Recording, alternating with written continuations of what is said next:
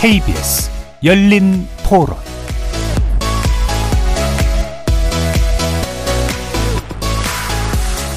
안녕하십니까. KBS 열린 토론 정준희입니다.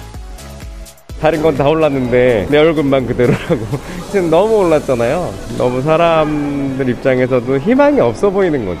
예전처럼 평생 직장 있는 것도 아니고 취업하기 힘들고 청년들의 눈동자에 힘이 없는 거지. 저도 개인 사업자인데 어려웠던 것 같아요. 원가는 올라가고 납품 업체에서 깎아달라고 그러고 내년도 아마 올해랑 비슷하지 않을까요? 더 나빠질 수도 있을 것 같아요. 지금도 이미 더 나빠서 사실은 개인적인 바람은 더 안 나빠지길 바람이죠. 네. 금리가 지금 한 배 정도 올랐잖아. 그러니까 기존적으로 지출이 금융 부분에서만 배가 늘어나니까 엄청나게 힘든 거죠. 아, 부동산 가격 내려가는데 공시지가는 역으로 올린단 말이에요. 이게 그러니까 상식에 맞지 않는 행정이 엄청 많은 거야. 내년에는 잘 되기를 바라지만은 그렇게 희망적이진 않다. 안개 속인 것 같아요. 우리 경제에 관련된 시민들의 목소리 들어보셨는데요. 한국은행이 지난달 기준금리를 0.25%포인트 올리면서 올해 마지막 기준금리는 3.25%가 되었습니다. 그런데 우리보다 0.75%포인트 높은 미국이 또다시 금리 인상을 시사하고 있어서 미국뿐 아니라 우리나라 주가도 출렁이고 있는 상황인데요. 자금 시장 경색과 물가의 고공행진 속에서 한국은행의 고민도 깊어지고 있는 상황입니다. 고금리, 고물가, 저성장이 예고되는 2023년 우리 경제는 어떤 모습이고 어떻게 대처해 가야 될지 세 분의 전문가와 함께 전망해 보겠습니다. KBS 열린 토론 지금부터 시작합니다. 살아 있습니다. 토론이 살아 있습니다. 살아있는 토론, KBS 열린 토론. 토론은 라디오가 진짜입니다. 진짜 토론. KBS 열린 토론.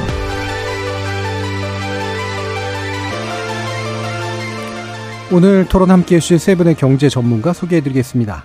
김학균 신현, 신영증권 리서치 센터장 나오셨습니다. 네, 안녕하십니까. 박연미 경제평론가 자리해 주셨습니다. 네, 안녕하세요. 차영주 YG경제연구소장 나오셨습니다. 예, 안녕하십니까. 자, 열린 토론 문자로 참여해 주실 분은 샵 9730으로 의견 남겨주시면 됩니다. 단문은 50원, 장문은 100원에 정보 이용료가 붙습니다. KBS 모바일 콩과 유튜브를 통해서 무료로 참여하실 수 있고요. 모바일 콩을 통해서는 보이는 라디오로도 만나실 수 있습니다. 자, 올해 경제를 이제 한번 결산하고 내년을 전망하는 그런 시간이 될 텐데, 어, 뭐, 별로 어려운 상황이다. 상당히 어려운 상황이다라고 하는 건 아까 시민들의 목소리로도 아마 입증이 되고 있는 것 같습니다. 세 분의 경제 전문가께서는 올해 어, 이번 경제 상황 어떤 점에 좀 눈여겨보고 계시는지 한번 먼저 간단히 말씀 들어보고 시작해 보죠. 김학균 센터장님. 네. 어, 뭐, 올해 뭐 주가도 많이 떨어졌고, 우리가 그 경기도 둔화되는 모습을 보고 있는데, 근데 주가와 경기는 뭐 왔다 갔다 하는 겁니다. 네. 약세장도 있고, 경기는 늘 하강하는 사이클이 있는데, 올해 좀 독특했던 것은 고물과 고금리. 우리가 지난 한 10여 년 동안은 인플레이션 걱정 없이 살았고요. 음. 오히려 많은 한국을 비롯한 많은 좀 이제 성숙한 자본주의 국가들이 디플레이션 리스크가 있는 네. 게 아닌가 생각을 했었는데 작년부터 물가가 가파르게 오르면서 뭐 한 글로벌 전체적으로는 40여 년 만에 경험한 인플레이션을 경험을 했고요. 금리는 역사적으로 보면 지금 금리가 뭐, 어, 아주 유독 높은 수준은 아닙니다. 네. 다만 우리가 얼마 전까지 사상 초유의 저금리를, 저금리 세상을 살다가 금리가 가파르게 올라가다 보니까 아무래도 올해는 높은 인플레이션과 높은 금리 이것이 한국을 비롯한 글로벌 경제를 특징 짓는 현상인 것 같습니다. 예. 기본적으로 금리 그리고 물가 이 부분에 대한 이야기를 해주셨는데요. 아, 아마 과거에 경험해 보지 못한 그런 정도 수준까지가 될 거라서 이제 좀 더 우려가 된다. 자, 박영민 평론가님. 음. 지금 센터장님 말씀해 주신 것처럼 여러 가지 거시경제 상황 자체가 많이 달라졌기 때문에 음, 우리가 그동안 상식이나 합리라고 믿고 있었던 게 상당히 많이 붕괴된 예. 한 해였던 것 같아요. 저는 개인적으로 올해를 키워드로 정리한다면 붕괴라는 단어가 음. 가장 먼저 떠오르는데 권위의 붕괴가 하나 있었죠. 파월 의장, 세계 경제 대통령이라고 하는 파월 의장의 말도 그때그때 달랐습니다. 예. 8월에는 갑자기 매파가 됐다가 11월에는 또 약간 속도 조절을 할 것 같이 얘기를 하다가 그때그때 달라요. 이런 상황이 너무나 많이 펼쳐졌고 상식의 붕괴도 있었죠. 증시에서는 좋은 게 좋게 받아들여지지 않았습니다. 음. 지표가 좋으면 아 좋아서 나쁘겠구나. 음. 그래서 또 장이 폭락하기도 했고요. 합리의 붕괴도 있었죠. 우리가 그동안 아주 오랫동안 전 세계 경제를 떠받치고 있었던 원칙이 하나 있는데 신흥국은 만들고 선진국은 소비한다. 음. 이 규칙이 깨지면서 가뜩이나 여러 가지로 어려운 상황 속에서 물가가 더 오르는 상황이 펼쳐지기도 했고 앞서 잠깐 언급하신 것처럼 긴 저금리 시대의 붕괴 이제 앞으로 한동안은 금리가 상당히 높겠구나 뭐 이게 고원 형태의 금리라고도 하는데 첨탑처럼 뾰족하지 않고 예. 올라간 상태로 음. 내년에 한동안 머물겠구나 이 모든 걸 대변하는 단어가 저는 붕괴 이렇게 정리를 했습니다. 예, 붕괴 그 안정성이 이제 망가진 상태 어, 권위까지도 붕괴했다고 보셨는데요. 차영주 소장님 어떤 부분 또 얘기해 주셨어요? 어, 예, 일단은 뭐 우리가 그동안에 좀 편한 시대를 좀 살고 있었었죠. 예. 뭐 일단은 뭐 코로나라는 상황이 갑작스럽게 갑작스럽게 온 거죠. 어, 그런 상황에서 글로벌 유동성이 이제 공급이 됐고 어, 일단은 뭐 생존의 문제였었죠. 전 세계 경기가 경제가 그러다 보니까 이제 각국들이 어, 돈을 굉장히 풀었죠. 음. 저희들도 저도 오랫동안 살았지만 세금은 내봤지 나라에서 돈 줘본 적이 처음인 것 같습니다. 코로나 예. 국면에서 어, 그런 시대를 살고 있다가 이게 이제 어떻게 보면 코로나가 거의 끝나가면서 정상화 단계로 가는 상황이었다라고 저는 표현을 좀 드리고 싶어요. 예. 어, 다 예측을 했었던 상황인데 문제는 그 정상화 속도가 너무 빨랐다라는 거죠. 음. 보통 우리가 이제 그 금리가 오른다라든지 물가가 올라간다라는 것은 어, 그 자본주의 사회에서는 의당 있을 수 있는 일인데 역대 아마 처음일 것 같아요. 이렇게 수직으로 미국이 금리를 올리고 예. 우리나라도 금리를 올리다 보니까 어 이게 그 똑같이 0%에서 4% 올라갈 때 이게 2년 3년 걸리는 거 하고 불과 6개월 사이에 이렇게 올라가는 거하고는 체감이 다르죠. 예. 그러다 보니까 개인들도 대응할 시간이 없었고 기업들도 대응할 시간이 없었고 심지어 미국 주도로 금리가 올라가다 보니까 신흥국 각국 정부도 대응할 시간조차 없었다. 그러다 보니까 아, 일단은 혼돈의 시대가 왔었고 여기에 이제 엎친 데 덮친 격으로 어, 전쟁이 터지면서 네, 네. 공급망에 대한 불안감까지 더해졌다라고 보면 정말 올 한 해 돌이켜 보면 그 긴 시야를 보면 분명히 맞는 길을 가고 있는 건 맞는데 정상화로 가는 건 맞는데 이게 이제 굉장히 우리한테 정할 시간 안 줬다라는 측면에 있어서는 좀 당혹스럽다. 예. 저는 그렇게 정리하고 있습니다. 음, 아무래도 이제 속도가 굉장히 빨랐기 때문에 생긴 문제, 충격으로 이제 다가오는 측면들을 또 지적해 주셨는데요.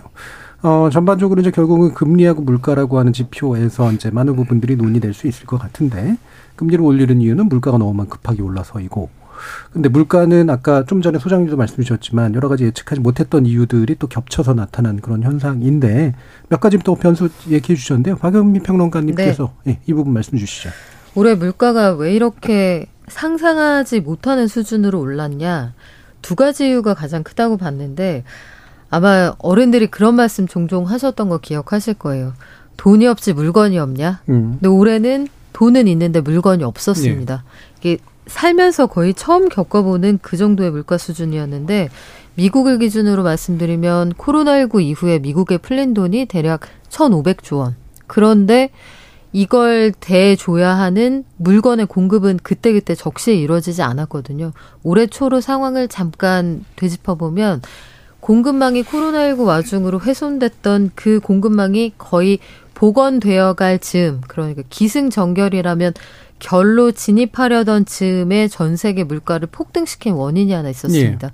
우크라이나 전쟁이 시작이 된 건데 이른바 워, 워플레이션이 시작이 되면서 원자재 가격이 이상하게 폭등하기 시작하고 곡물이랑 석유 이게 올라버리니까 연쇄적으로 물가가 오르는데 답이 없는 상황이 음. 벌어지고요.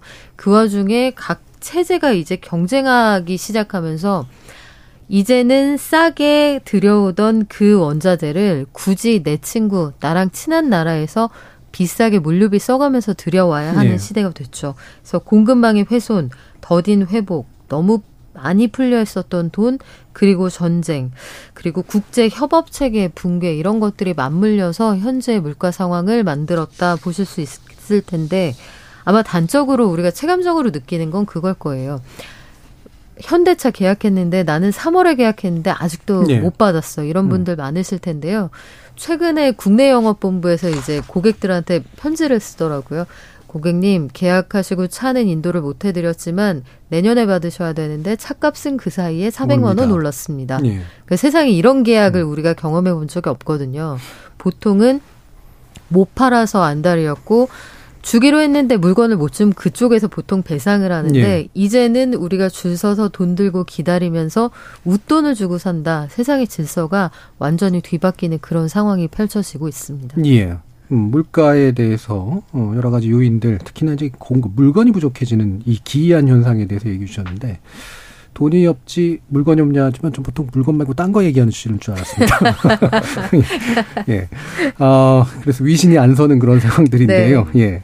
자, 그럼 이제 이 물가가 오르는 것을 막기 위해서 결국은 이제 금리를 인상하는 건데 원인이 이제 이렇다 보니까 어, 금리 인상이 물가를 과연 제대로 잡을 수 있었느냐라는 그런 질문들이 나올 수밖에 없을 것 같아요. 김학규 센터장님 네. 어떻게 보세요?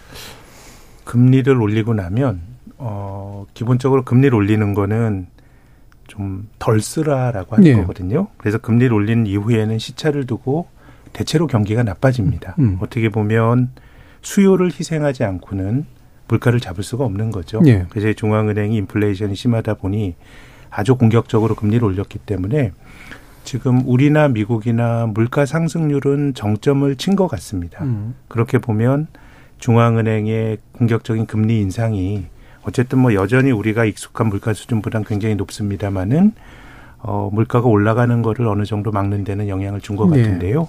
근데 지금 박평론가님 말씀하신 것처럼 만약에 인플레이션의 원인이 그러니까 인플레이션을 설명하는 요인은 경제학 교과서 크게 두 가지예요. 중앙은행이 돈을 많이 푸니까 물건 가격이 올라간다. 또 두 번째는 사람들이 과하게 쓰는 과잉 수요가 물, 예. 물가를 올린다. 많이 쓰면 물건 가격이 올라가겠죠. 어, 이, 이, 만약에 이제 돈이 많이 풀리고 사람들이 많이 써서 물가가 올라간다 그러면 이건 중앙은행이 통제할 수 있습니다. 네. 금리 올리는 건 돈을 안 푸는 거고요. 금리 올리는 거는 수요를 희생하는 겁니다. 네. 근데 지금은 좀 앞으로가 좀 걱정이 되는 거는 공급에서 문제가 생기는 거는 이건 뭐 중앙은행이 막을 수가 없죠. 중앙은행이 음. 그렇죠. 금리 올린다고 우크라이나 전쟁이 멈춰지는 건 아니고요.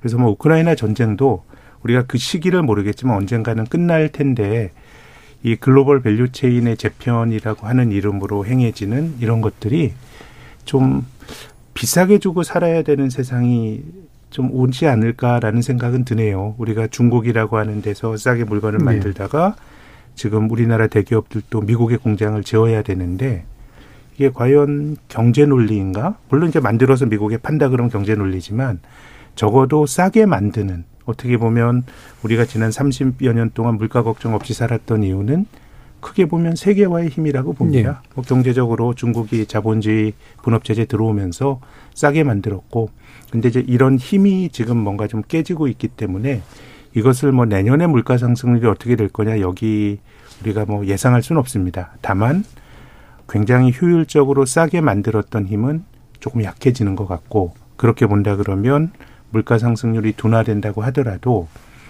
뭐 어느 정도 물가 상승률이 뭐 정답이냐 뭐 이런 건 뭐 답은 없습니다만은 그래도 중앙은행가들이 이상적으로 생각하는 물가 상승률은 한 2% 정도가 적당한 거야라고 예. 하는 좀 관습적인 생각이 있는데 제 생각에는 내년에 물가가 올해보다 둔화가 되더라도 중앙은행가들이 생각하는 이상적인 물가 수준보다는 상당히 좀 높을 것 같고요. 음. 그것이 global value chain 재편이 전체적으로 좀 비싸게 살아가는 세상을 좀 만드는 거 아닌가 예. 생각은 하게 됩니다. 예. 그래서 이제 공급 차원에서 생긴 문제로 인해서 금리 인상이 이제 물가 어, 인상을 막는 데서 약간 제한적일 수밖에 없는 조건 이 부분인데, 근데 그 상태에서 결국 경제 침체는 이제 일어날 수도 있는 그런 상태. 이게 두 가지가 좀 굉장히 괴로울 거 아닙니까? 어, 그리고 이제 지금 우리가 금리 인상을 예. 미국발 금리 인상이라는 걸로 하- 안정져서 한번 생각을 해보셔야 될 것 같아요. 예. 어, 미국 같은 경우 주도적으로 금리를 올리고 있는 게 김학현 센터님 말씀하신 것처럼 결국 어, 연준이 목표하고 있는 2.5 어, 경제 성장률을 맞추기 위해서 금리를 금리를 이제 세게 올리는 거 아니겠습니까? 음. 여기에 이제 블라드 총재 같은 경우 이제 테일러 준칙을 들고 와가지고 지금 이런 거 그러니까 이제 그 목표하는 인플레이션을 맞추기 위해서 과도한 인플레이션을 꺾기 위해서는 선제적으로 금리를 올려야 된다라는 건데 이게 이제 이론적으로 계산하면 7%대까지 금리를 올려야 된다라는 네. 얘기를 얼마 전에 하셨죠. 그러면서 이제 굉장히 시장에 자극을 줬는데 어쨌든 요건 하나 이론이니까 그렇다 치더라도 미국이 현재 지금 미국 경기를 잡기 위해서 금리를 올리고 있어요. 문제는 이 불똥이 신흥국으로 튄다라는 음. 거죠. 신흥국 입장에서 본다라면 미국이 금리를 올리면서 달러가 강해지고 신흥국 통화는 약세가 되고 이러다 보면 지금 신흥국 같은 경우 경제 개발에 있어서 가장 중요한 원자재 수입에 대한 물가가 올라가 버리는 거죠. 예. 여기에 대해서 유엔도 지금 올 가을에 세계 세계 경제 전망 보고서를 내서 이런 얘기를 했어요. 미국이 1% 금리를 올리면 3년 뒤에 미국 같은 경우 0.5% GDP가 하락하지만 신흥 같은 경우 0.8%가 하락한다는 음. 겁니다. 그러면 도식적으로 미국의 3% 금리 올리면 38에 24 2.4%가 경제 성장이 꺾인다라는 거죠. 네. 이게 지금 우리가 목도하고 있는 현실이다라는 것 음. 말씀드릴 수가 있겠죠. 공급망도 말씀하시는 것이 우리가 이제 30년 동안 해왔던 것은 리카르도라는 경제학자가 주장했던 자유무역론이었죠. 네. 근데 이제 이게 서로 간에 올해 굉장히 많은 시위가 있었죠. 중국 요소수 갖고 흔들었고 음. 인도네시아는 나는 치킨 갖고 흔들었고 뭐 이런 정도로 지금 이제 자원에 대한 어떤 그런 얘기들이 나오기 시작했다라는 자, 자원의 무기화 이런 것들인데 여기 이런 것들이 전반적으로 봤으면 우리나라 같은 경우도 지금 어 상당히 부정이 나타날 수 있죠. 우리나라 같은 경우도 어 한국은행 보고서에 따르면 0 50, 그러니까 25bp 0.25% 포인트 올리면 가계 가처분 소득이 6조가 줄어든답니다. 예. 그렇게 된다라면 경기 둔화가 올 수밖에 없는 건데 음. 한쪽에서는 지금 뭐 우리가 아직은 1,300원대라 하더라도 어 달러 대비해서 지금 환율이 상당히 좀 불안정하다 보니까 수입 물가는 올라오고 있는 상황이고 이러다 보니까 어 금리는 올라가고 금리도 올라가면서 경기 둔화가 오고 물가까지 올라가는 소위 말하는 스태그플레이션에 대한 예, 예. 어, 우려감까지 자아내면서 이렇게 된다라면 그 경제에 있어서 가장 중요한 것은 심리도 작용을 하거든요. 음. 내년도 경기 둔화가 올 것이라고 보면 누가 지갑을 열겠습니까? 그러면 선제적으로 지갑이 닫혀지고 예. 이게 결국 우리가 원치 않았던 방향으로 갈 수도 있다라는 것이 지금 굉장히 음. 기로점에 서 있다. 예. 이렇게 말씀드릴 수 있겠죠. 그러니까 스태그플레이션의 어떤 고통과 함께 이제 또 경기가 더 실제 기대되던 것 이상으로 더 침체하는 그런 상황까지도 맞물릴 수 있는 그런 위험 경고해 주셨는데요. 그러면 이제 한국 상황에 맞춰서 이 금리 문제하고 뭐 물가 문제를 좀 더 구체적으로 한번 짚어보도록 하죠. 어, 지금 이제 우리나라의 11월 물가 상승률이 5%인데 어, 아까 이제 잠시 센터장님 말씀 주시긴 했지만 전반적으로 물가는 어느 정도 고점에 다다른 것 같긴 하다. 이런 평가를 주셨는데 마찬가지로 보시나요, 박은평 네, 일단 수치상으로는 그런 것 같은데 문제는 그 경험적으로 볼 때 물가가 한 번 뜨겁게 올랐던 물가가 급하게 식진 네. 않거든요. 네. 구들장이 식는 것처럼 천천히 온도가 내려가는데 그러면 물론 5.7이던 물가가 5%로 내려왔다. 한 달 사이에 상승폭이 제법 줄었다. 여기에 의미가 있을 수 있고 음. 올해 연간으로 보면 4월 이후에 1년 전 같은 달하고 비교한 물가 수준이 가장 적은 폭으로 올랐다. 여기에 의미를 부여할 수도 있는데 여전히 사람들이 느끼는 의식주 물가가 워낙 높은 상황이기 때문에 체감하는 고통은 상당히 높은 수준으로 예. 한동안 유지가 될 것으로 보여요. 다만 이제 내년이 되면 올해 물가가 뭐 IMF 이후로 가장 높았다. 뭐 20 몇 년 사이 가장 높았다. 이런 이야기가 계속 나오니까 그냥 기술적으로 기저 효과로 인해서 통계상의 수치는 내년엔 아마 음. 어김없이 음. 내려가게 될 텐데 그것과 전혀 무관하게 사람들이 느끼는 옷값, 신발값, 외식비, 공과금 이런 것들은 상당히 높은 수준이어서 네. 수치상으로 잦아들어도 내년에 소비 심리가 회복되는 데에는 상당한 시간이 걸릴 것으로 보입니다. 예. 아무래도 여러모로 이제 소비 심리 회복이 상당히 좀 어려운 거 아닌가라는 생각이 드는데 그럼 또 금리 문제로 좀 가가지고요. 어, 지금 어, 이 물가하고 연결된 차원에서의 금리. 즉 다시 말하면 이제 돈을 저도 이제 요즘 정기예금으로 많이 옮기고 있는데 그게 뭐 4%까지도 나오고 5%까지도 나오고 그럽니다만 물론 정책적으로 이제 이 부분을 너무 몰리지 말자 이런 얘기도 하고 있습니다만 결국은 이제 어 물가가 올라가는 만큼 아무리 금리가 높다고 하더라도 돈을 쥐고 있는 건 손해일 수밖에 없는 그런 측면도 있을 텐데 빠져나갈 때도 사실 별로 좀 없을 거고요.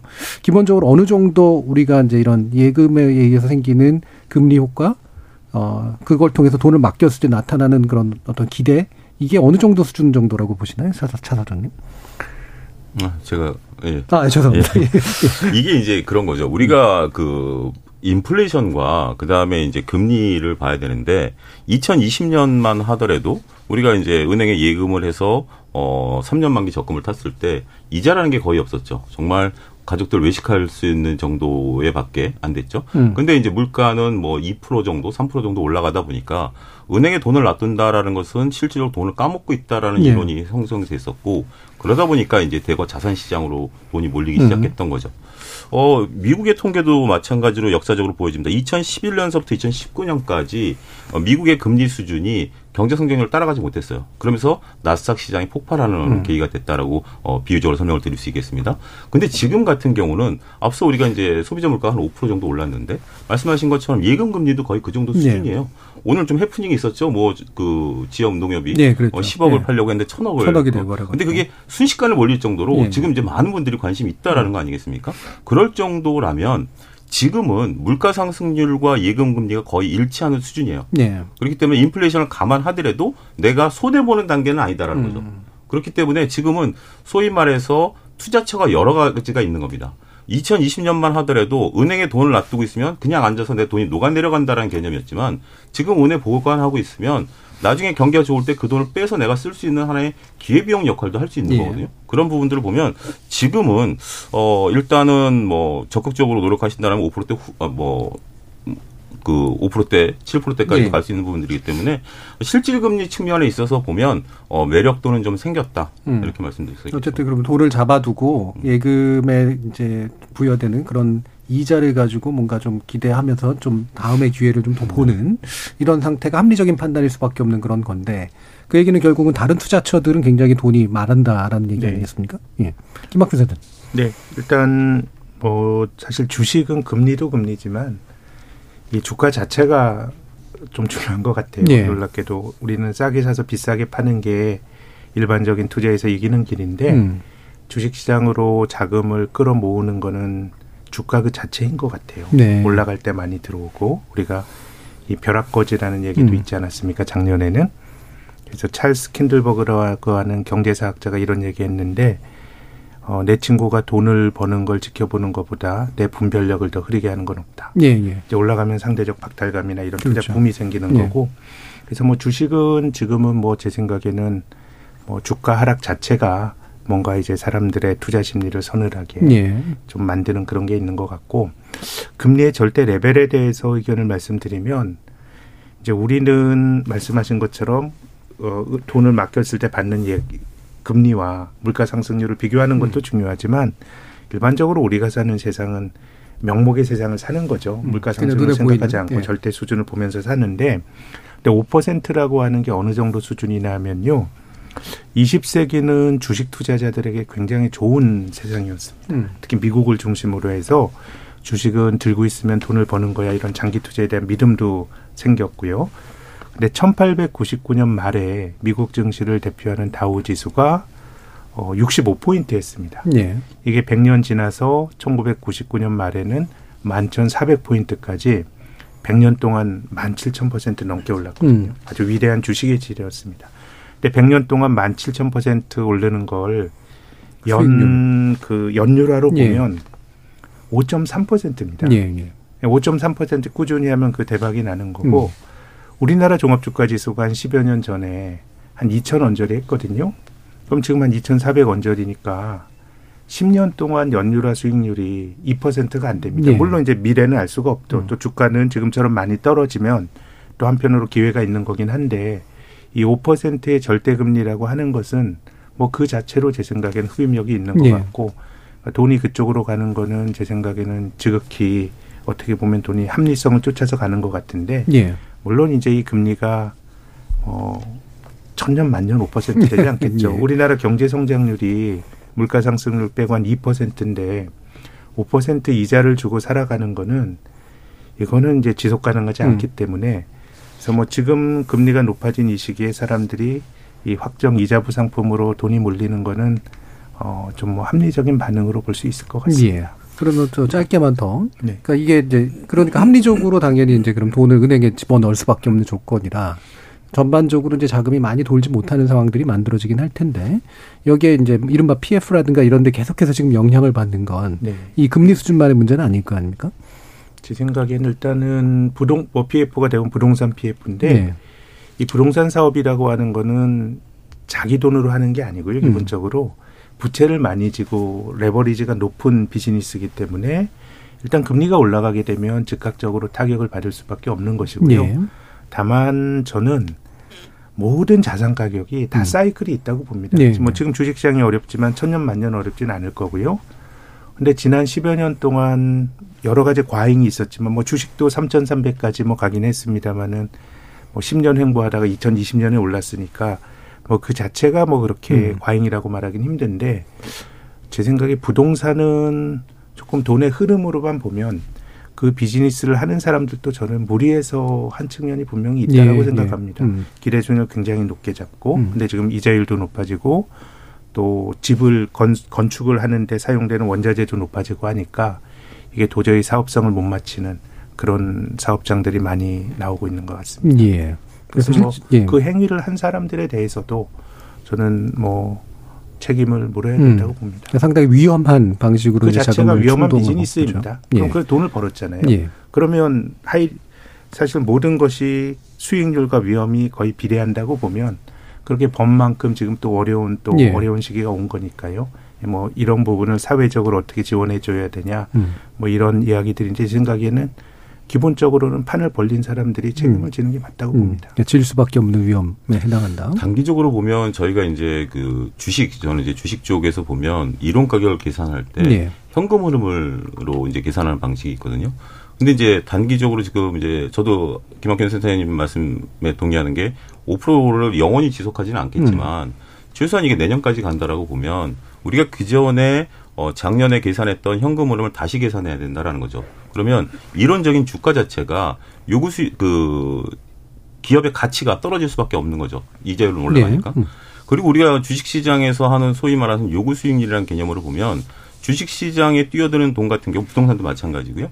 기준금리를 바탕으로 하지 않습니까? 기준금리 플러스 알파를 원하기 때문에 우리가 은행 대신 자산 시장을 들어오는 네. 건데 지금 이 기준점인 기준금리 자체가 올라가서 알파는 동일하다고 쳤을 때 그러면 과연 그 요구 수익률을 맞춰줄 수 있느냐라는 부분들을 음. 보면 어, 부동산을 논에 친다 하더라도 경기가 둔화되는 상황에서 기업들의 이익이 감소되는 상황이다라면 요구 수익률 자체가 올라가는 상황에서 기업이 요구 수익률을 맞추지 못한다라면 음. 어, 주식에 대한 매력도는 확실히 떨어질 수밖에 없죠. 예. 근데 이제 이게 주구장창 가는 건 아니고 지금 고금리 상태에서는 어 이게 유지될 수밖에 없다. 지금 이제 평론가님 말씀하신 것처럼 고원금리라는 단어가 요즘 이제 나오고 있는 건데 음. 어 이해를 편하게 얘기하면 개마고원처럼 예, 이게 이제 산 위에 가서 이제 쫙 펼쳐지는 거죠. 이런 상태가 유지되는 기간 동안에는 어 주식 시장의 어 수익률이 상대적으로 떨어질 수밖에 없다라는 관점을 보시고 그 대신 역설적으로 여기서 이제 하산하는 상태가 된다라면 오히려 그때 당시에 그때쯤 되면 자산 시장이 특히 주식 시장 중심으로 다시 한번 회복세를 나타낼 가능성이 있다는 예. 거죠. 그래서 자산시장 관련된 이야기 좀 더 해볼 텐데요. 부동산 부분 박연미 평론가님. 네. 음. 예. 부동산 시장 지금은 뭐 굉장히 어렵습니다. 부동산은 빚내서 사는 걸로 돼 있잖아요. 음. 현금 주고 사는 사람은 거의 없을 테고 그래서 현재 상황은 금리는 굉장히 높고 그러니까 자금 조달 비용은 아주 높은데 부동산의 시장 가격은 떨어진다라고 하니까 수익률은 떨어지고 조달 비용은 높은데 누가 사겠어요? 이 굉장히 특이한 형태의 거래 혹은 정말로 이 금매로 내놓은 걸 아주 싸게 현금으로 사들인다 이런 거 이외에는 매매가 이루어지지 않는다 이렇게 보는 게 합리적일 텐데 이게 부동산 시장의 통계로 잡힙니다. 서울의 경우에는 9월 한 달 동안 서울 전체에서 팔린 아파트 건수가 610건, 음. 10월에는 558건, 그런데 과거 사례에 비춰보면 세계 금융위기 당시나 그 부동산 시장이 직격탄을 맞았던 때에도 월간 서울에서 아파트 매매 건수가 천 건 미만으로 떨어진 건 사실 올해 들어서 나타나는 음, 굉장히 예. 독특한 현상이고 이걸 만약에 구별로 좀 나눠본다 하면 10월에 종로구 전체에서 팔린 아파트가 네 채밖에 없습니다. 예. 용산은 여덟 채, 광진구 아홉 채, 나머지 구에서도 뭐 두 자리 살짝 넘어가는 그런 수준인데 이런 것들을 종합적으로 고려하면 부동산 시장 굉장히 어렵고요. 여기에는 여러 가지 이유가 있겠죠. 금리도 금리인데 단기간에 가격이 너무 폭등했다는 걸 우리가 금리가 올라가는 이제서야 이제 정신이 돌아오는 거예요. 네. 시장이 너도 나도 뛰어들 때 이 플레이어가 너무 늘어나니까 그 값의 값어치를 가지고 있지 않았던 부동산에 대한 재평가가 이루어지는 거고 그 와중에 이제 내년에도 대규모로 좀 들어갈 단지들이 좀 있거든요. 음. 이런 상황을 종합해서 보면 내년에도 금리는 지금보다 더 올라갈 것이고 수요는 줄어들 테고 비용은 올라갈 테니 한동안 좀 어려울 것 같습니다. 2008년에도 어, 금리 올라가고 전반적으로 경기가 굉장히 가라앉아서 5년 동안 부동산 시장이 하락하고 예. 이후 8년 동안 다시 올랐거든요. 이 정도까지는 아니더라도 적어도 한 3년 어렵지 않을까 그 넉넉하게 예측을 해볼 수가 있습니다. 예. 한 3년 정도 그 약간의 침체 국면을 좀 예상하셨는데요. 뭐 요 시기에 관련해서도 한번 의견 여쭙고 이 골이 얼마나 깊을 것이냐의 문제도 있을 거 아닙니까? 최영조 교수님. 어, 예, 뭐 예측하기 뭐 쉽. 쉽지는 않은 시장인 네. 것 같습니다. 근데 이제 뭐 긍정론과 부정론이 맞부딪히는데 올해 300, 아, 30만 가구가 공급이 됐고 음. 내년엔 25만 가구가 공급이 됩니다. 그래서 내년엔 공급이 좀 줄어드니까 음. 집값이 좀 안정화를 찾을 수 있지 않겠는가라고 보는 시각도 일부 있어요. 어, 그렇지만 지금 현재 대구 경북 지역하고 경기 지역을 보면 미분양 아파트가 네, 네, 굉장히 네, 그렇죠. 많이 급증하고 있는 상황이거든요. 특히 뭐 대구 지역은 굉장히 심각할 정도로 음. 늘어나고 있고 경기 지역도 마찬가지고 뭐 송도도 마찬가지고 이런 것들이니까 지금 이제 이 가구가 공급이 되는데 공급되는 위치가 애매하다라는 거죠. 기존에 이제 서울 같은 경우 재개발 재건축을 많은 분들이 원하고 있지만 이게 지금 인허가가 쉽게 나오지 않고 있다 음. 보니 어 서울, 서울 기준으로 봤을 때는 원거리에서 이게 나타나는 거죠.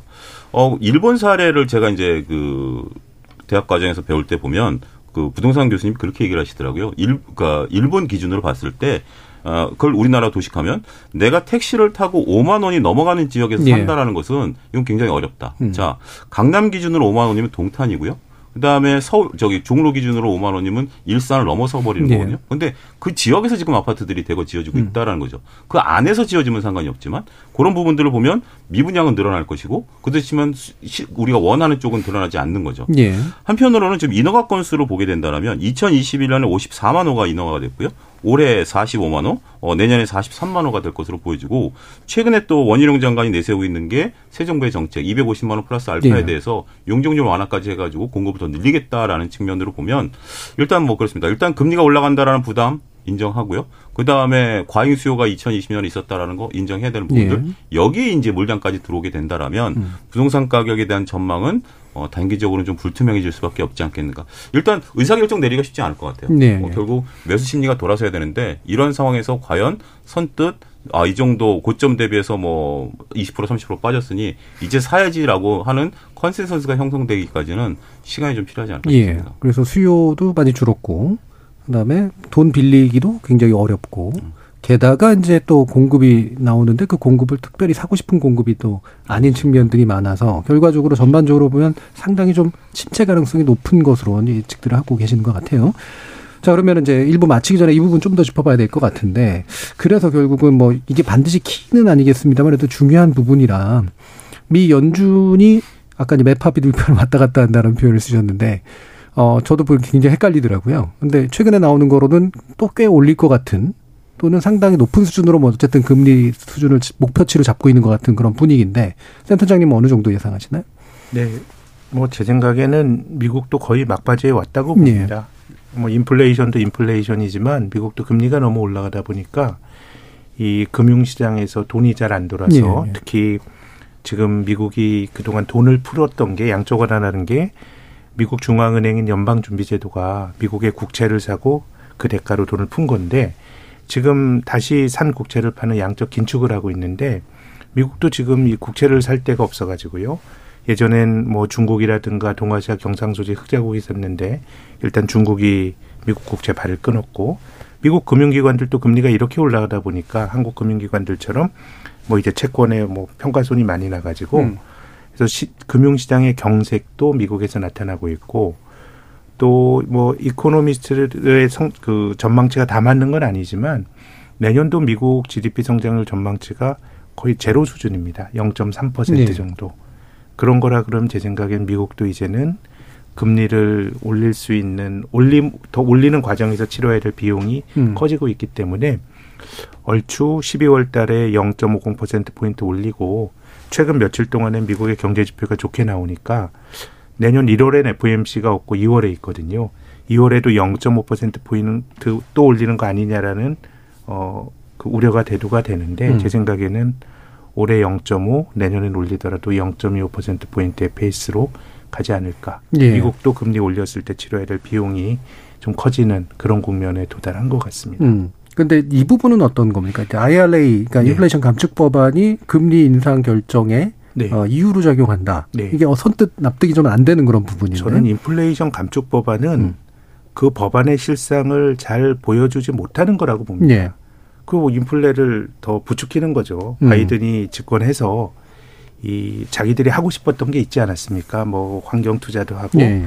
이런 것들을 인플레이션 이슈가 되다 보니 이것을 감축 법안이라고 했는데 제 생각엔 개념적으로 보면 오히려 인플레이션을 부추길 수 있어요. 오히려. 왜냐하면 온갖 공장들을 미국에 다 짓고 예, 이게 미국 중심으로 value chain을 바꾼다라고 하는 내용도 들어가 있거든요. 다만 이거 이제 장기간에 걸쳐서 나타날 일이고 크게 보면 미국의 물가 상승률도 올해 내년 정도까지 놓고 보면 이제 정점을 치고 둔화되는 국면이 아닌가 생각은 드는데 음. 이 인플레이션 감축 법안은 정말 법안의 내용과 법안의 이름이 저는 서로 매치가 안 어울리지 된다고 않는. 봅니다. 음. 예.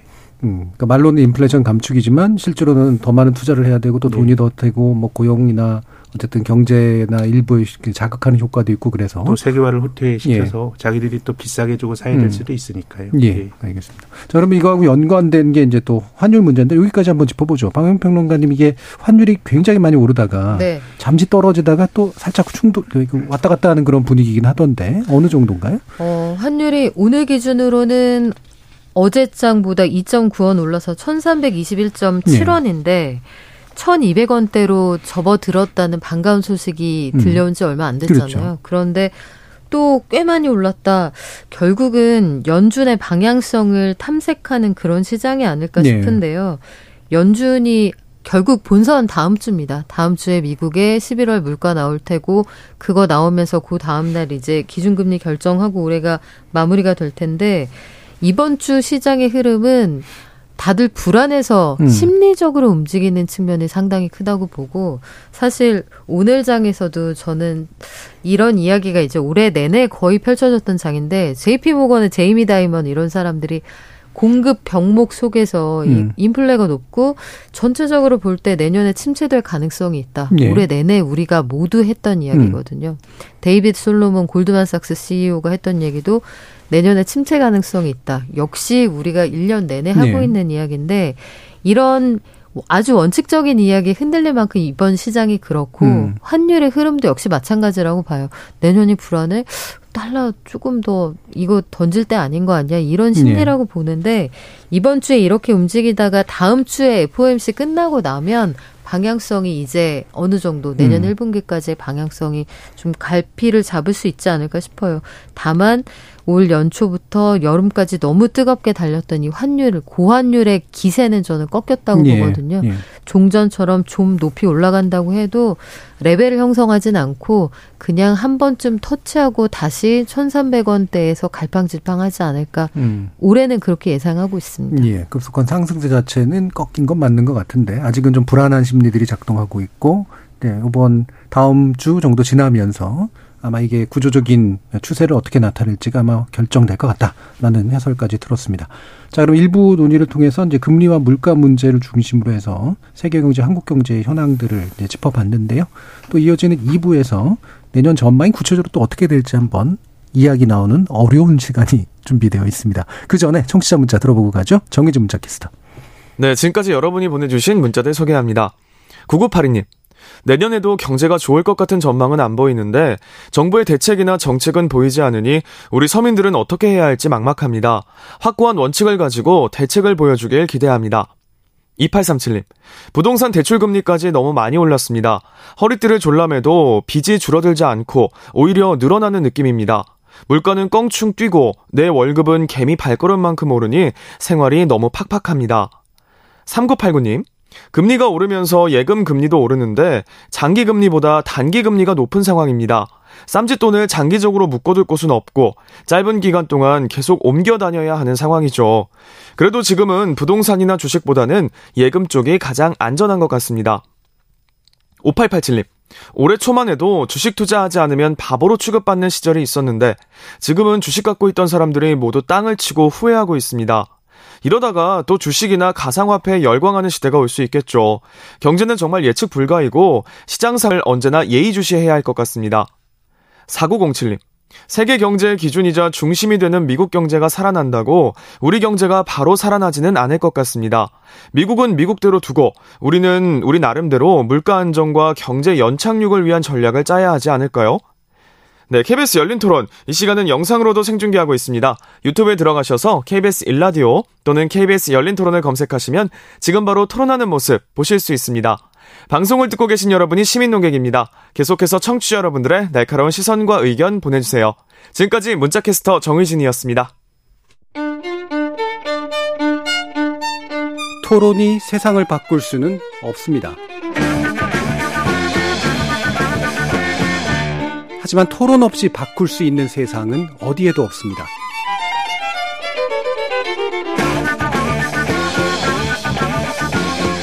세상의 선한 변화를 갈망하는 당신. 정답이 아니라 질문의 힘을 믿는 당신. 우리 KBS 열린 토론에서 만납시다.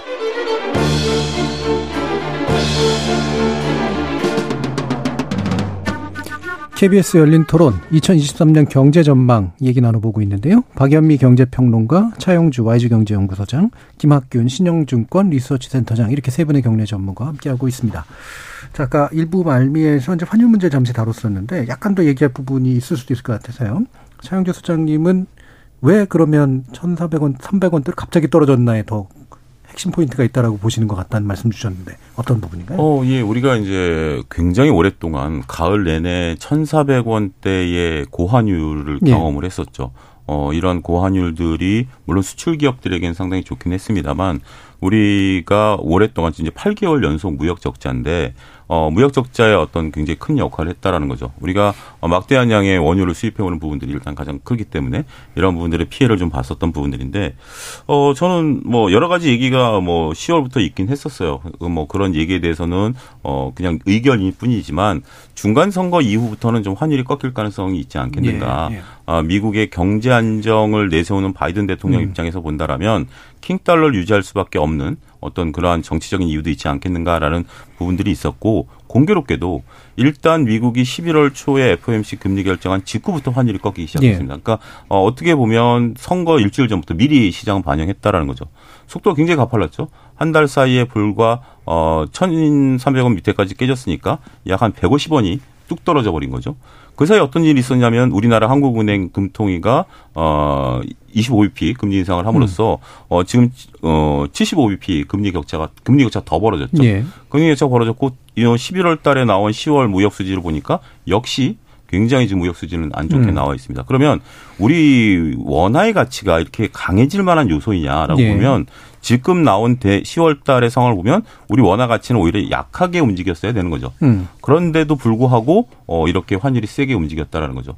몇 가지 이제 팩트 체크를 하면 그 사이 외국 자본이 상당히 우리나라에 많이 들어왔습니다. 음. 특히 삼성전자 중심으로 많이 들어왔었던 어 유동성의 공급도 물론 있긴 있었습니다만 어 저는 이제 종합적으로 봤을 때 그동안에 1,430원이 좀 과잉이었다라는 네. 거에 대해서 방점을 좀 찍고 싶고요. 음. 지금 증권사들이 내세우는 내년도 어 기업들의 리포트를 보면 어, 환율 목표치를 각 기업들이 1,330원 수준에서 잡는 걸로 지금 음. 파악이 되고 있어요. 원래 올해 같은 경우 어, 기업들이 이렇게 어, 전쟁이라든지 이런 거 없었을 때는 1,200원대 후반 정도 잡았었거든요. 근데 이제 각 기업들이 내년도 환율 정책을 1,330원 정도에 잡는다라면 이제는 제자리 정도 온 게 아니겠는가. 그러니까 조금 과잉으로 벗어났던 부분들이 이 상태에서 움직일 가능성. 음. 근데 많은 또 환 전문 환 하시는 분들이 1,200원대로 내려올 거에 대한 의견은 어, 그렇게 그렇죠. 많지는 않아요. 예. 잠깐 내려올 정도다라고 본다라면 이 정도 선에서 우리가 어, 전반적으로 내년도 우리나라 기업들의 이익이라든지 경제 전망을 하는 게 합리적이지 않을까 저는 음. 그렇게 말씀드리고 싶습니다. 네. 그러니까 환율 자체를 고환율이 될 수밖에 없는 요소들은 여기, 저기 많은데 네. 떨어졌던 이유는 애초에 1,400원대가 좀 과잉한 그런 측면이었기 때문이다라고 이제 판단을 하시는데 혹시 김 센터장 이 부분 말씀 있으실까요? 네, 저는 음. 그 미국의 음. 그 금리 인상 속도가 좀 둔화가 될 거라는 우리가 좀 컸던 것 같습니다. 예, 예. 이제 원달러 환율이 올라간 요인이 여러 가지 있겠지만 미국은 금리를 올릴 형편이 되고 우리나라만 하더라도 이제 금리를 올렸을 때 치러야 될 부작용이 굉장히 크고 예. 일본은 아예 금리를 올릴 엄두도 못 내죠. 정부 부채, 민간 부채가 너무 많기 때문에 그래서 이제 미국이 생각보다 강하게 금리를 올릴 거다라고 하는 것이 어떤 원화 가치를 약하게 만들었는데 이제 11월 달에 그 미국의 소비자 물가 지수 상승률이 좀 둔화가 되면서 좀 이제 금리 인상 속도가 둔화될 거다라는 예. 우려 그 우려가 전망? 좀 예, 음. 전망이 음. 원달러 환율의 안정으로 이어진 거 아닌가 생각합니다. 그래서 음. 제 생각에는 또 미국이 다시 또 금리를 지금 시장의 기대치보다 더 빨리 올릴 거다, 더 많이 음. 올릴 거라는 기대치가 또 형성이 되면 음. 다시 또, 또 달러가 강해지는 그런 음. 모습이 나타나지 않을까 생각합니다. 예, 알겠습니다. 혹시 박 평론가님 뭐 더 추가를 하실 말씀 있으실까요? 글쎄요, 저는 음. 다음 주가 본선이라 예. 본선 딱 일주일 앞두고 예측을 하기가 참 맞습니다. 조심스럽기도 예. 하고 다음 주에 이제 뚜껑이 열리면 음. 그때 이게 hell gate가 될 것인지 예. 아니면 이제 서서히 봄이 저 먼 데서 올 것인지 좀 결판이 음. 나겠죠. 예. 네. 좀 더 조심스럽게 이제 보셨는데 네. 이게 원래 본론은 아니었습니다만 이제 문득 든 궁금증이 하나 있는데요. 그 이른바 페트로달러라고 이제 불렀었던데 지금 이제 결국은 이제 육, 그, 그 기름을 결제할 수 있는 수단이 이제 미국의 달러의 힘인데 최근 중국하고 어 사우디 간에 이제 만남이 있었잖아요. 실제로 그 가능성이 꽤 좀 커져가고 있다고 보시나요? 아, 저는 뭐 약간 부정적입니다. 예. 아마 시도는 있었죠. 특히 음. 이제 중국 같은 경우 어이 결제를 하기 위해서 어 그리고 이제 러시아도 자국 음. 통화로 결제하는 부분에 대해서 어 예를 가 있고 특히 이제 사우디 지금 왕세자분이 이제 미국과 굉장히 척을 지고 있는 예. 상황이기 때문에 일견 가능성은 있어 보이긴 합니다. 하지만 어, 이게 단순하게 지금과 같은 상황에서 유가만 이걸 결제한다 그래서 이게 과연 될 수 있는가라는 부분에 음. 대해서는 더군다나 이러려면 몇 가지 전제 조건이 있죠. 네. 단순한 결제가 아니라 위안화에 대한 그, 그 글로벌적인 신뢰도가 높아져야 되는데 음. 그 부분이 또 미약한 부분도 있죠. 네. 그래서 저는 가능성이 그렇게 높다고 보지는 않습니다. 음. 그 가능성은 높지 않고 혹여되더라도 이를테면 이제 달러의 권위를 막 근본적으로 뒤흔들 만한 상태까지는 아닐 것이다. 음. 근데 저 세상이 예. 우리가 70년대 이후로 달러를 그 원자재를 달러로 결제를 했는데 예. 저는 지난 2월 달에 러시아가 우크라이나를 침공했을 때 전쟁도 좀 놀라운 일이었지만 음. 이 미국이 러시아를 국제 결제망에서 빼버린 거는 더 놀라운 소식이었습니다. 네, 네, 네. 러시아가 올해 중반에 국가 부도가 날지 안 날지 이런 얘기가 있었는데 러시아가 우리나라보다 외환 보유액이 더 크고요. 음.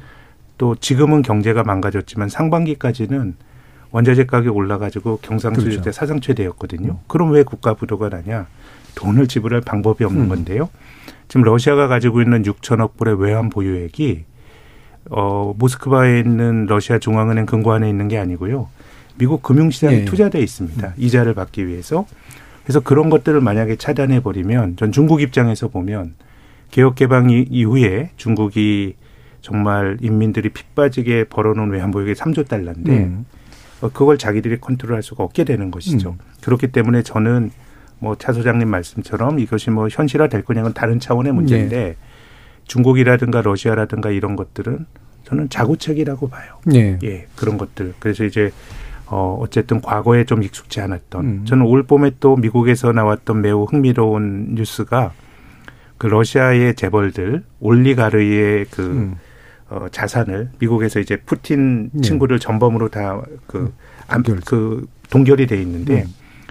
그걸 팔아서 우크라이나를 지원하자라고 하는 결의안이 하원에서 논의가 됐거든요. 예, 예. 뭐 당위적으로 보면 러시아가 나쁘니 그럴 수 있다고 치더라도 저는 자본주의가 지켜왔던 룰이 음. 어찌 보면 소유권에 대한 부정이거든요. 예, 예. 미국에서 예. 우리가 스위스 은행가들이 검은 돈을 받더라도 그들을 도덕적으로 비난하더라도 또 그 세계가 주는 또 자본주의의 또 질서가 있는 것인데 예.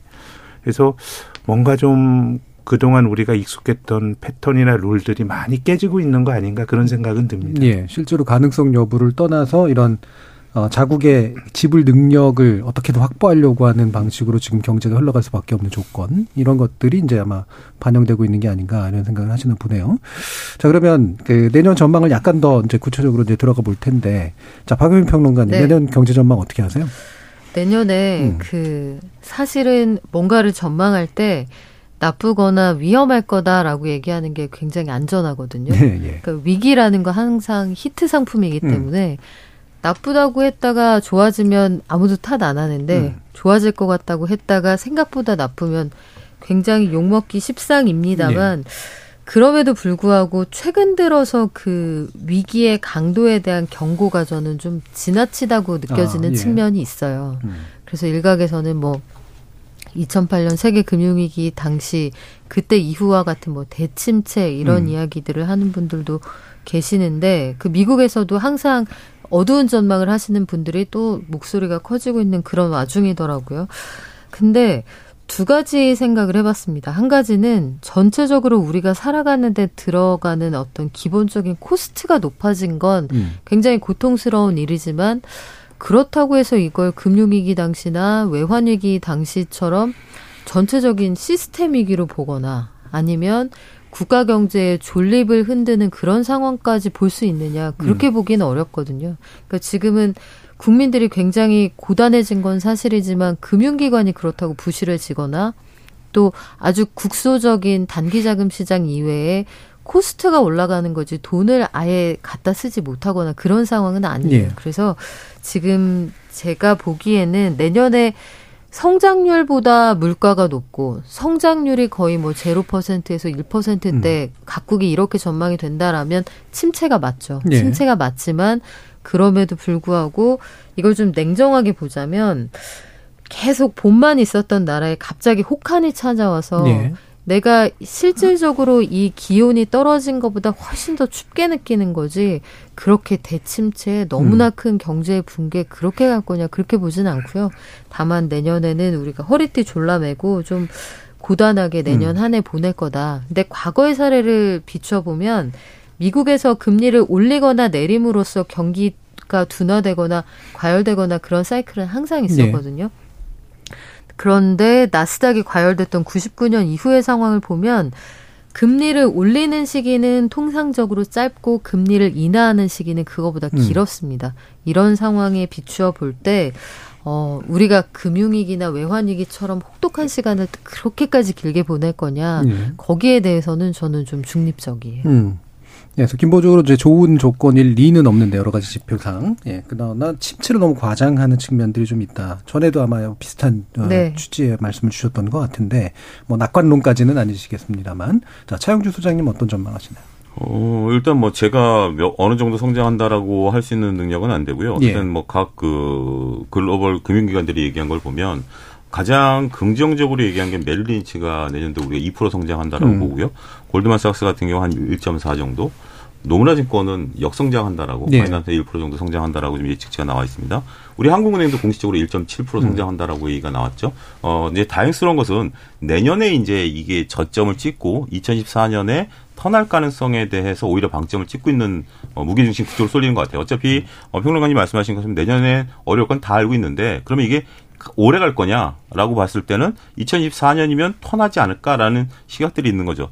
최근에 이제 골드만삭스 홍콩계에서 나온 우리 한국 보고서를 보면 2023년에 대해서는 굉장히 안 좋을 거다. 그렇지만 2024년에는 2.8%까지 경제가 성장할 것을 보면 오히려 주식을 사야 된다라는 그런 또 논리를 펼쳤어요. 음. 뭐 어찌 됐던. 어 그리고 이제 우리 한국은행도 2014년에는 2%대 성장률을 얘기하고 있지 않습니까? 예. 어디에 이제 포커스가 맞춰지냐라는 거죠. 내년에 안 좋은 건 알지만 내후년이 나아진다라면 내년에는 좀 버틸만 할 수 있는 음. 거죠. 음. 문제는 저는 우리나라가 대기업 위주로 성장세를 하고 수출 주도형 국가다 보니까 반도체 산업에 미치는 반도체 산업이 음. 우리나라에 미치는 영향이 굉장히 크다라는 거죠. 여기에 더해서 수출 품목 2위가 석유화업 인데 예. 석유학 같은 경우 중국 경기가 저렇게 어 언제 풀릴지 모르는 상황이 된다라면 이 또한 둔화가 예상될 수밖에 없다라는 거죠. 음. 어찌 됐던 반도체 석유화학은 내년에 안 좋을 것은 맞지만 그래도 2024년을 보면서 희망을 좀 가져야 되지 않을까. 저는 그렇게 결론을 내리고 음, 싶습니다. 알겠습니다. 자, 그럼 김학균 센터장님 전에도 한번 들어보죠. 예. 저도 대침체 가능성은 낮다고 보는데요. 예. 경제가 아주 망가지는 거는 음. 단지 순환적인 요인으로 뭐 수요가 줄어들고 이럴 때 경제 침체가 오는 게 아니고 금융 시스템에서 경색이 나타납니다. 네, 네. 누군가 빚을 진 경제 주체가 파산하고 은행이 돈 떼이고 그러면은 돈이 안 돌고 그런 금융시장의 신용 경색이 음. 다시 또 실물 경제에 부정적인 영향을 주는 2008년에 그런 케이스고요. 네, 네. IMF 외환 위기, 한국의 카드 위기 이런 어떤 큰 신용 위기가 나와야 되는데 제 생각엔 지금은 부채가 너무 많기는 합니다만은 어 적어도 제일금융권 은행은 비교적 굉장히 건전합니다. 지난 심정 규제를 많이 받아서 뭐 일부 작은 금융회사들이 어려움이 있을 수 있겠지만 이것이 전체적인 시스템적인 리스크로 갈 가능성은 낮다 그러면 음. 뭐 대침체라기보단 둔화가 둔화. 맞을 것 같은데 음. 다만 우리가 이제 경기에 대해서 말씀을 드리지만 지난 10년 동안 우리가 생활인으로 살면서 경기 뭐 대단히 좋다고 느껴보신 적 있으세요? 그러게요. 예. 매번 어려웠죠. 그러니까 이거는 사실 지표상의 네. 문제예요. 네. 왜냐하면 국민 경제를 우리가 GDP 성장률을 본다 그러면 민간 소비 우리 우리가 느끼는 음. 장, 장사하시는 분은 민간 소비 중요하고요. 기업은 투자라고 그리고 수출, 정부 이런 게 중요한데 우리가 느끼는 민간 소비는 외환위기 이후로 만성적 정체입니다. 좋았던 음. 적이 단 한 번도 없어요. 네. 그러니까 우리가 지표상의 경기야 좋았다 나빴다 하지만 장사하시는 분들은 계속 안 좋은 음. 거예요. 그럼 안 좋은 이유가 뭐냐 제 생각에는 부채가 너무 음. 많아요. 우리가 지금 뭐 수출 중심의 경제라고 하지만 외환위기 이전까지는 우리나라 수출은 무역 수지가 계속 적자였어요. 네. 안정적이지 않았고 실은 외환위기 이전에 우리가 내수 중심으로 성장을 했고 기업들도 투자를 한국 땅에서 많이 했는데 음. 근데 외환위기 때 기업에서 문제가 생기다 보니 저는 뭐 정부의 정책도 과거에 외환위기 직후에 김대중 정권에서도 이 카드나 부동산 경기 부양을 했었고 은행들도 전부 가계에 대출을 해주면서 예. 지금 부채가 너무 많다 보니까 한국에서 은행에서 빚낸 사람들 뭐 신용도 높고 저는 중산층들이 많이 빌렸다고 봐요. 음. 그래서 원리금 꼬박꼬박 내지만 쓸 돈이 없는 거기 때문에 민간 소비는 만성적 정체고 실은 경기의 스윙을 가져온 거는 수출에 따라 많이 좌우가 됐는데 음. 그러니까 제 생각에는 한국의 성장률이 좋아졌다 나빠졌다의 이해관계가 있는 사람들은 주식하는 사람들, 예. 삼성전자 직원들 이런 사람들만 영향이 있는 거예요. 음. 그렇게 본다 그러면 내년도도 결국은 성장률만 놓고 보면 수출이 중요할 것 같은데 음. 과거에 우리 경제가 나빴다 회복이 되는 패턴이 늘 수출 중심으로 한국 경제 문제가 있을 때 원달러는 많이 높아졌다가 음. 그 다음에는 수출이 좋아지면서 경제가 V장으로 리커버리가 됐는데 음. 저는 이번에는 조금 그렇기가 어렵다고 네. 보는 게 두 가지 이유인데요. 어, 외환위기 직후 그리고 글로벌 금융위기 직후에 원달러 환율이 많이 높아졌는데 음. 그때는 원화만 약했습니다. 근데 지금은 달러만 빼고 다른 통화가 다 약하다 보니까 지금 우리 수출이 어 10월 11월에 마이너스가 났는데 일본의 수출 증가율은 플러스 20%대예요. 그러니까 우리가 과거처럼 환율 효과를 잘 못 누린다는 게첫 예. 번째 요인이고 두 번째는 중국이 우리가 저는 뭐 중국으로부터 의존도를 좀 낮춰야 된다고 생각은 하지만 음. 우리가 중국의 개혁 개방 이후로 가장 큰 수혜를 본 나라가 한국입니다. 네. 우리나라가 2000년부터 2021년까지 전체 무역 수지 흑자가 7,900억 달러거든요. 근데 그 중에서 중국에서 번 게 7,100억 달러입니다. 네.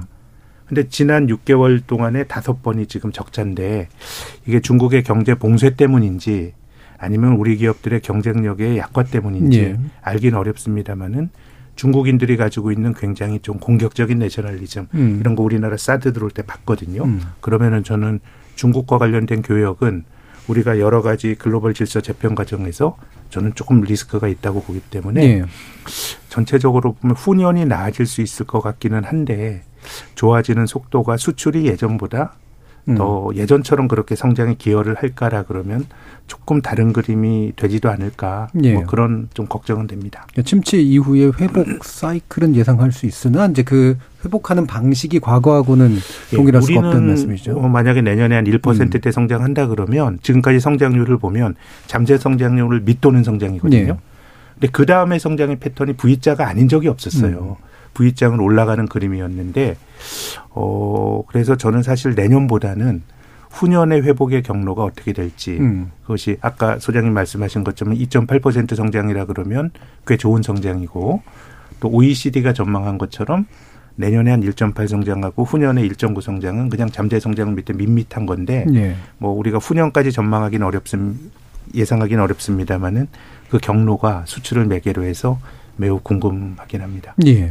자, 이 부분 뭐 좀 더 짚어보면 좋긴 할 텐데, 어, 시간이 많이 남지는 않아서요. 나머지 문제들 가운데 우리 이제 중앙은행이 어떤 역할을 해야 되는가라는 부분을 좀 한번 얘기를 해보죠. 물론 중앙은행이 뭐 사실 물가 그리고 고용 문제를 제외하고 뭐 경제 정책까지 짜고 이러는 건 당연히 아닌데, 어, 어느 정도 정, 현재 일어나는 경제 침체 부분에 대해서 좀 사이드 브레이크 같은 거 좀 걸어줘야 되는 거 아니냐 뭐 이런 식의 얘기를 하시는 분들도 있고 그래서 성장 쪽에 초점을 맞춰 달라라고 간접적인 주문을 하는 그런 이야기들도 있는데 원론은 아니긴 합니다만 뭐 뭔가 한국은행이 움직일 여지나 필요가 있다고 보시는지 차영주 소장님. 어, 일단은 근본적으로 움직일 수 없다라는 한계를 좀 말씀드려야죠. 예. 이게 한국은행 법 자체를 그렇죠. 한국은행법 1조 1항에 음. 우리 물가를 도모한다라고 돼 있고 연준도 음. 마찬가지예요. 연준 같은 경우 주식 투자자 입장에서 보면 니네 금리 올리기 때문에 주가 빠진다고 아무리 얘기해도 파월이 꿈쩍 안 하는 것처럼 음. 우리도 그렇고요.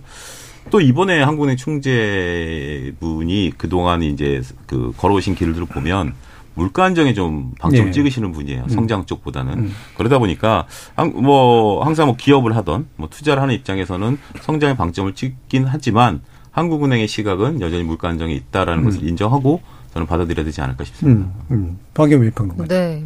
뭐 본령에 충실할 수밖에 없을 것 같고 음. 한국은행 1층에 가면은 그 목판에 물가 안정이라는 한문이 이렇게 새겨져 있어요.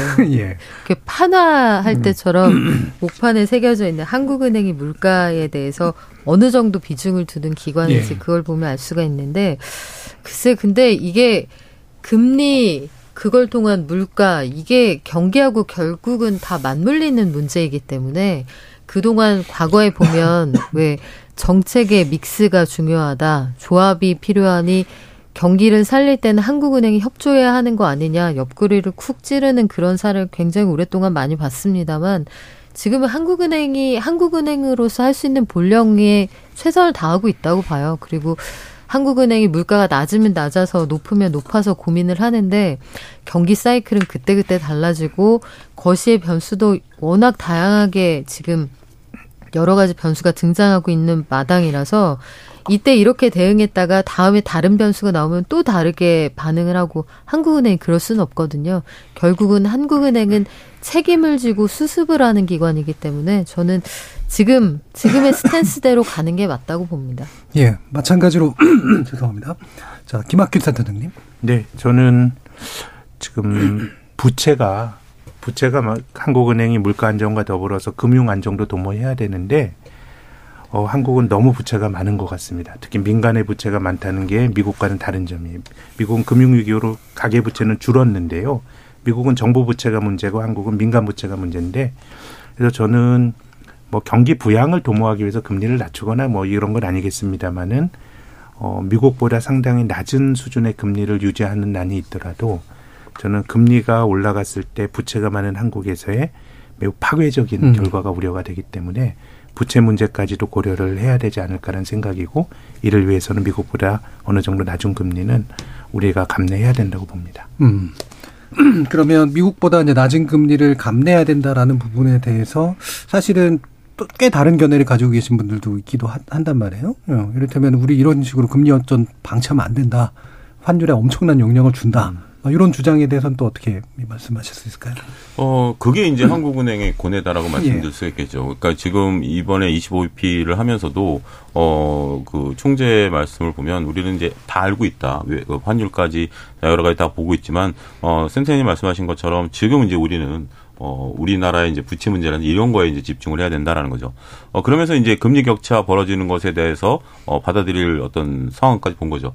어, 당장 다음 주에 미국이 50bp 금리 인상을 하면 1.25%포인트 금리 격차가 벌어지게 되고, 어, 그렇게 된다라면 외국인 투자자들이 우리나라에 안 들어오는 거 아니야라고 보는 시각도 일부 있죠. 어, 하지만 우리가 과거에 2008년도에 어, 약 한 5년 동안 어, 1.5%포인트 금리 격차가 벌어진 걸 우리가 버텨낸 적도 있고요. 어, 뭐, 글로벌 자금이라는 게 단순하게 금리만 보고 움직이는 건 아니죠. 금리만 보고 움직인다면 브라질로 가야 되고, 그럼 일본에 있는 자금 빠져나가야 되는 건데, 음. 그런 건 아니고, 펀드멘탈에 따라서 움직이고, 우리나라의 성장성이 돋보인다라면, 어, 자금 머무른다라는 부분들을 보시면, 금리 격차가 벌어지는 거에 대해서, 어, 더군다나 우리 체력이, 어, 그렇게, 어, 지금 뭐 수출이라든지 GDP 같은 경우도 뭐 글로벌 10위 국가이긴 하기 때문에, 너무 과도한 우려를 할 필요는 없지 않겠는가, 음. 말씀드릴 수 있겠습니다. 네, 박병만 네. 님도. 네. 그 이창용 총재가 그래서 최근 들어서 거듭해서 하신 말씀이 3.5에서 끝나기를 기대한다라는 음. 얘기를 하는 거거든요. 한국이 추구하는 최종적인 금리라는 게 현재 3% 그리고 0.5% 포인트 추가로 올린다고 하면 baby step 두 번이든 big step 한 번이든 우리는 그거 이상은 어렵다. 사실상의 가이드라인을 네. 시장에 주는 거고 미국은 뭐 공격적으로 올린다고 해도 미국도 내년에 침체를 피하기 어려운 상황이라면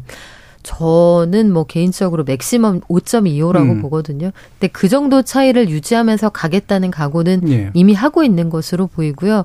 이 정도까지는 우리 체력으로 버틸 수 음. 있다라고 음. 보시는 것 같아요. 그래서 가계부채의 상황 그리고 미국과의 금리 차이, 환율 이런 것들을 두루 고려할 때 한국이 취할 수 있는 최선의 선택 그게 3.5라고 예. 보는 것 같아서 저는 현재 한국은행이 대응하는 건 뭐 여러 음. 가지로 음. 이것 외에 다른 대안은 없다는 생각을 음. 하고 있습니다. 알겠습니다. 자 그럼 이제 마지막으로 어, 과연 우리 경제 주체들이 어떤 식으로 좀 여기에 대해서 움직여야 되는지 한 1분 이내로 마무리 발언 한번 들어볼까요? 차영주 소장님부터 주시죠. 어, 예, 일단은 뭐 단기적으로 뭐 내년까지 본다라면 어떻게 특별히 뭐 자산 시장이라든지 뭐 이런 경제 상황에 대해서 우리가 어, 적극적으로 움직인다라는 것은 좀 자제가 필요하지 않을까 싶습니다. 네.